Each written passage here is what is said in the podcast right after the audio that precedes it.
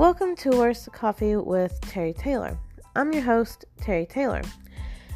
In today's episode, we'll be talking about reading and how it will benefit not only your child as an individual growing up and just all out learning, but yourself as a parent.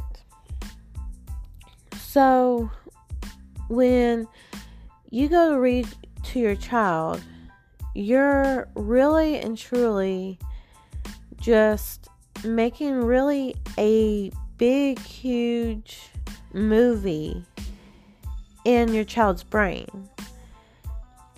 When your child's reading by themselves from the time that they're able to actually start reading all the way through the rest of their lives, they don't hear the words out loud from another person's point of view or even like from an energetic point of view. When you're reading to your child, you're really letting them hear the emotion behind the words. Not only the emotion, but you get to hear how like your child gets to hear how the characters interact with each other along with the environment that the characters are in. Reading, yeah, it'll sit here and actually build their vocabulary up, but it'll build their imagination up as well. And with imagination, not a lot of kids in this day and age actually have imagination. And what kind of imagination that they do have is in a negative light.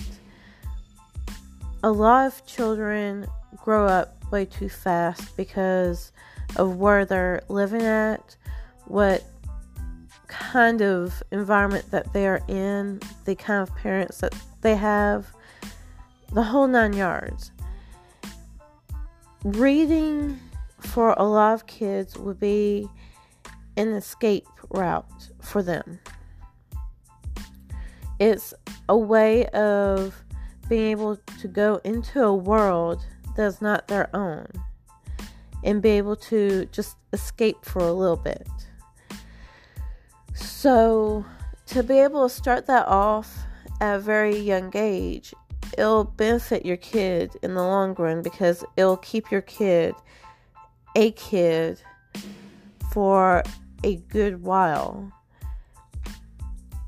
It'll keep your kid with that childlike imagination for as long as you can leave their childlike imagination intact once they don't have that, you know, they'll they'll grow up. Another thing is is that it'll give you and your child a bondage that they will forever remember for the rest of their lives. They'll always be able to sit down and go to their grandparents, their aunts and uncles, their friends and be like, Well, when I was a kid, my mom used to read me bedtime stories. She used to sit here and tuck me in at night. Tell, you know, tell me the three bears, the three little pigs, everything. Me personally, I didn't have that as a kid, and I tried to do that with my daughter at bedtime as often as I can. She loves me reading to her so much that she'll sit down right in front of me as if she knew mommy was fixing to tell her a story. Or she'll sit here and come and lay right beside me as I read her a bedtime story in the middle of the night she she rather for me to read her a bedtime story in the middle of the night or sit her down and read to her than for me to actually put her in front of the TV or give her her cell phone, which it doesn't have any minutes on it or anything. It it just the purpose of it is to sit here and have like an educational app on it, which she actually has about three or four educational apps on it. One of them is ABCs, another one is one, two, threes, and she does math on it. She's l- learning on those apps, and that's how I teach her at home when she's at home. But, anyways, with reading, reading to my child helps her understand that there's more to life than to sit here and actually play video games all day. My parents didn't do that. So I like to sit here and actually fix that problem with my daughter.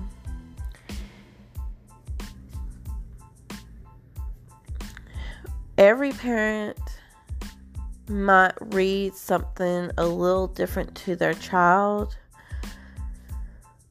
but I can guarantee you that what you read to your child may affect them in the long run later on in life. If you read nursery rhymes to your child, they're going to sit here and have their childlike imagination up until it's time for them to start growing up. If you read to them, say, Revelations out of the Bible or It by Stephen King, they're not going to, one, understand either one of those books to the point where they can sit here and be like, aha, so it is a clown that kills kids when they're young and it only comes back after 27 years. Or in Revelations, Revelations is about the end of the world. Okay? No child needs to really read something like that. It is very disturbing for the child, and the child will have nightmares for the rest of, the, of their lives, more than likely. Reading books such as Twinkle Twinkle Little Star, Star or just little nursery rhyme books or a child's Bible where it doesn't have the negative stuff in it, it just has the positive stuff in it. Or life lessons. Your child would understand those stories better than Book of Revelations. It. so try try to read those kind of stories to them, the stories that would sit here and spark their imaginations. I know that it's it sounds dumb to sit here and be like, "Hey, read your child this kind of story instead of this story over here because it's not going to hurt your child nearly as much." But trust me, there are parents out there that are willing to read horror books to their child because it's convenient at the time.